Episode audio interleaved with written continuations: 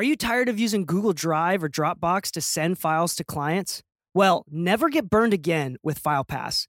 I love and use FilePass exclusively for sending files to my clients. It's a cloud file sharing website specifically made by engineers for engineers. It's absolutely amazing. Go to mixingmusicpodcast.com backslash FilePass to check out the full feature list and subscribe today. Never lose another dime to burned projects.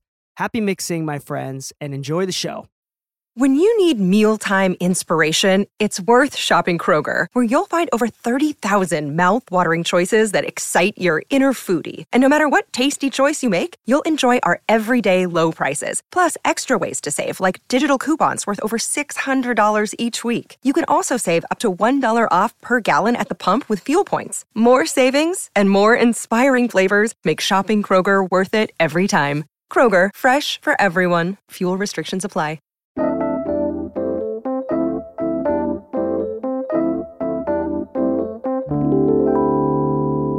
One, two, three. Hello, you are listening to Mixing Music. I am your host DK, and with me again, my very special friend Ryan Morris. How you Hello, doing? I'm good. How are you doing? So we have another episode that's about mastering. Uh, Ryan is a good friend of mine. We did high school together. Ended up doing separate career audio paths. What are the chances of that, man? Yeah, it's pretty crazy. It- Yeah. I mean, we I mean, both, I knew you were a musician growing yeah, up. same, same. We both played music, so I guess we were like, how do we make money from this? Yeah, And then this exactly. And. I was like, I was in a rock band, um, which is hilarious because You played growing up in bass, right? Chicago, I didn't even know what rock was until Guitar Hero came Yeah. out. You were a bass player, right? yeah, I played played with- bass in a band. What was the band? What was the band? It was um, uh, I think it was like Shamrock 19. Yeah, it was Shamrock. Shamrock 19. We used to Oh put numbers goodness. in band names so that people would know that we Yeah. were punk pop. Or Oh uh, my yeah, gosh. That's how people Those knew Those were the days. Oh my into. goodness. Super air- uncharacter- uncharacteristic DK at that time. Nice. Um, but I mean, hey, it got us here, right? Yeah. Yeah, Ryan, you've For always been an amazing musician, Oh, and thank I you. think you're still making music, right? yeah, I I am. Yeah, yeah. Still making music. Still, you know, putting out records and, and things like that. Yeah, doing some yeah, home I, I loved your last project that you were doing. That band. Oh, staying for the doing? weekend. Yeah, yeah. That was cool. Yeah, that, that was a sweet project. Yeah, anyway, thanks. we're we're gonna talk about uh, some more mastering stuff, but specifically, I wanted Ryan to talk about dithering Mm. and different types of distortion. So, what can you tell us about? Let's talk about distortion first. Yeah, yeah, makes sense. Um, so there's a lot of different types of distortion. Um, basically, like on a, a pretty fundamental level, distortion has to do with harmonic generation. Um, so distortion, of course, is like the uh, the changing of a waveform from its original state to its uh, to a different state. You know, be it intentional or unintentional. So most of the things that we do to audio is in one way or another, you know, by definition or technicality, a form of distortion. Um, but distortion in in the sense that we're talking about it um, really has to do with a lot of harmonic generation so like in tube distortion um, essentially what happens is you saturate uh, the tube to the point um, where you know the cathode can no longer send um, electrons to the anode and what happens you know when that happens is, Whoa. is yeah yeah Whoa. we can get as technical as you want i mean we don't have to get too technical but because i can talk for a while on distortion i like the distortion cathode to the anode. Okay, Yes, the okay. cathode to the anode. Some So people will know what you're talking about. Yeah, but so in the- I'm not. you're not. so in a tube amplifier, uh, typically if you have a triode tube, which is like three parts, which is the the cathode, the anode, and the um, the grid in between them. You know, you know, I'm not going to get into it, but basically into because I'm not that I'm not that smart, and I'm not going to remember everything I need to say about it. But um, basically, so in tube distortion, you have um, basically even harmonic distortion, primarily on the the second harmonic um, meaning so you have like your fundamental frequency maybe that's like 60 hertz and then your first order harmonic would be 120 hertz second order harmonic would be um, 240 hertz so on so forth. Um, but what's cool about tube distortion why people love it so much is that it basically acts like a, a doubler. So you got your fundamental frequency and then you distort that and you get that you know uh, first order harmonic that's really strong and it really just brings a lot of complexity and character to the sound. Um, and then there's you know And- tape distort. Sorry, what's up, DK? So yeah, and I was gonna say, like, as a mix engineer, you kind of, I kind of mess with a little bit of a kind of that distortion, saturation kind of sound. You'll notice that Yeah, the level that's being played in Pro Tools is exactly the same level, but it feels louder. It does And- feel louder, yeah. It increases your overall uh, perceived like loudness of uh, of a sound, and it does make it a little bit louder because you're amplifying, uh, you know, certain harmonics that weren't amplified before. Uh, but it's pr- relatively pretty pretty much the same amplitude. Yeah, that's interesting. That's interesting. Yeah, it's cool. Uh, Anyway, yeah, yeah. so that that's about uh the uh, the tube distortion. Tube distortion, yeah. So saturation, like you were saying, you were saying you were messing around with saturation. So saturation is essentially when you increase the input of something to the point where the output no longer matches in like a linear fashion. So it's not like a one to one ratio, so to speak. Um, and once you saturate basically anything, be it a tube, be it a transformer, um, be it analog tape, um, that's when you're going to start to get compression and you start to get harmonic generation. And this is so is is, that we- actually c- considered as a type of compression? Like, does it really Mhm. actually compress the signal? It does, yeah. So that's why people really like the sound of tape, um, especially for you know recording to tape machines, is because there's um, well there's distortion that occurs because of the the transducers in the actual tape head, or not the tape head, but the amplifier going to the tape. Um, but then, yeah, so once you you crank it loud enough, essentially the magnetic particles on the tape have no place to move once it's loud enough. So they stop moving all that much. And if you cre- uh, keep increasing the input, you're not matching that in output. So, you know, when you look at a compressor, you know how you have that line that's basically like a diagonal line. So that's like, you know what I'm talking about? Yeah, I know exactly. What you're Yeah. So the about. visual, yeah. So it's a one to one ratio. It's going up. The input's one, output's one, so on and so forth. Um, but then you get to the part where it compresses, and you know that's that's where things start to become compressed. You got a threshold, you got a ratio, um, and the once the signal hits that point, it starts to compress. So the input and the output are no longer linear in terms of their relationship. So the same thing happens in any type of amplifier. Once you hit that point of saturation, your input is no longer matched by your output, and what you get is compression. So you're actually getting compression from you know just driving or saturating a uh, you know a tube amp or a tape machine or That's something like that. That's interesting. That's interesting. So, as a mix engineer, I can kind of apply that. Like, I don't know if I'm, you know, should be putting on a tape plugin specifically for the Mhm. compression on individual tracks, but But yeah, overall, you can kind of hear it. You know? You can hear it, yeah. I mean, you're basically what I think you're probably hearing the most is the harmonics that are generated from tape emulation and the tube emulation. Those- These are things that they put into the plugin that increase the more that you drive um, both the you know the input and uh, maybe decrease the output, and you know vice versa. Yeah, absolutely, absolutely. Yeah, so the characteristics change in, in that way. Um, so tell yeah. tell me a little bit about dithering. What the Dithering. heck is yeah, dithering? We, yeah, sorry, I got off, off topic with the different types of distortion, but no, um, no worries. Dithering is something that exists because of distortion. So in a digital system, it was kind of funny because when they first invented it, they thought that they weren't going to have you know any problems with it. This is going to be like a perfect playback machine. But it's funny because you know uh, quantization, sampling rate, and all that you know type of stuff. It lends itself to certain problems. Um, so quantization, distortion being one of those problems, and that's something that happens if you've heard of like 24-bit or 16-bit. Um, I'm sure you've heard of those because you know you record in those. Um, yeah, absolutely, yeah. absolutely.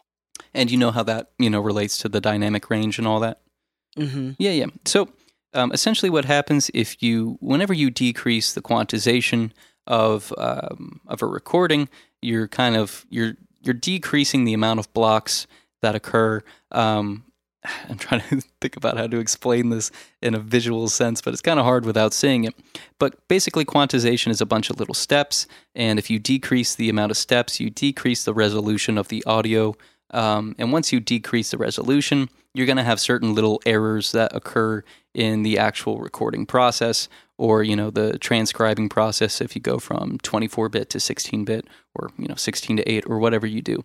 Um, and what this causes is distortion. And the distortion that it causes, you know, it's not like tube, it's not like tape, it's not pleasant in any way. It's definitely in the higher register or the higher frequency range. It's a lot more noticeable. It's a lot more unpleasant. Um, it doesn't have good sounding, uh, you know, characteristics whatsoever. So, um, basically, because of this problem, people created dithering. Now, what dithering is? Are are you familiar um, with uh, masking? What masking is? Uh, you may have to explain that. Yeah, yeah. yeah. Let me explain masking. So masking masking is um essentially when the energy of one um, frequency covers up the energy of another frequency. Um, so it typically happens with lower frequencies once a hundred oh, hertz. Oh, right, right, right, right, Yeah. right. Okay. Yeah, yeah. I thought you were talking about like math, di- uh, masking in like a dither. Okay. Yeah, yeah. Got it. Okay. Yeah, yeah. So yeah, like when different frequencies overlap each other. They overlap and they cover up each other, and you know because of phase and all that, they cancel each other out. Um, and so uh, maybe even like so like a bass and a kick drum is a common. common yeah, that's a common one. Yeah, you're gonna have basically the sonic characteristics are gonna you know overlap, and you're gonna have parts where you know the bass drum masks the kick or the kick masks the bass and and things like that. Um, but this is basically what dithering does. It's a high frequency, or it's actually kind of like pink noise, um, where it's basically you know equal amplitude across all frequencies. Um, and when you increase, you know, your dithering, um, you're basically increasing this uh, this noise that's been generated. And what that noise does is masks um, some of those higher frequencies that have been distorted, and because of that, sonically we can't, you know, perceive uh, the distortion that's occurred with the quantization. That's interesting. Now I have to ask you. Mhm. Um, I have some people that do or claim to uh, hear the different types of dithering, like uh, hearing the difference between the L2 dithering versus the ozone dithering versus the uh, the Oxford limiter dithering.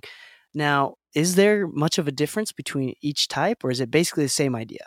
Uh, I mean, there is a difference in terms of like the frequencies that they're trying to mask. Um, so there's definitely a difference in terms of like uh, the ampli- amplitude of certain frequencies in the noise. Uh, so basically, there's a different frequency response for each different type of dither. Um, but in terms of one sounding better than the other, that's kind of hard. I'm not sure. I, I've never really heard a dither and thought, "Oh, that that's a good one. That's a good. that's good. that's a good sounding noise that's masking that quantization distortion." I kind of felt bad yeah. because I, I these people, uh, my friend is like, yeah, this one's the best one, and I was like, a couple weeks after that, I was like spending a good hour just like going back and forth and just You're trying like, to "I listen to it. I'm like, I think I'm not. I don't have good ears. Like I can't. I- I I, wouldn't- can't hear the difference. I wouldn't worry about that too much. I don't. I mean, like maybe maybe some are better. I, I think some dithering is better than others in terms of like its quality. Um, I, I, I maybe I don't know enough about it to to say it. I, I definitely know that there are certain dithers that are like, yeah, we're the best dithering plugin. I'm like, are you? Because I don't, I don't Yeah. know.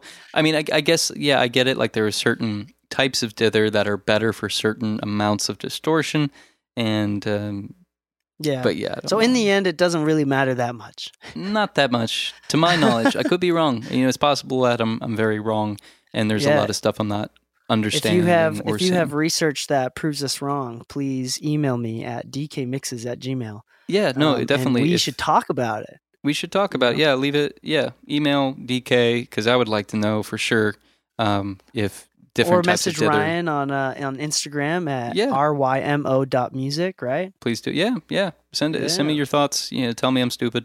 Um, Or an absolute genius. or you know, or, Yeah. or genius. Either one.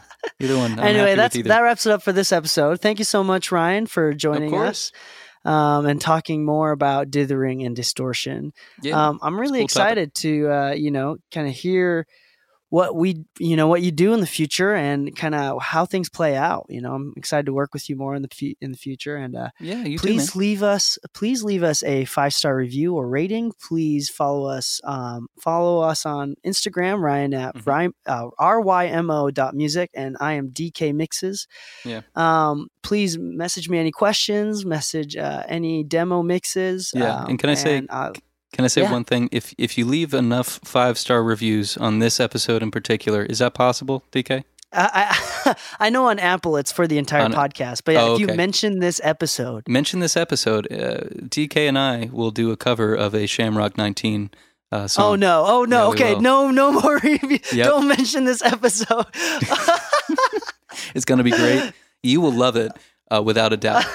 Without Hey, a thank you so much, Ryan. Appreciate you. Of course. Appreciate Thanks, man. One, two, three.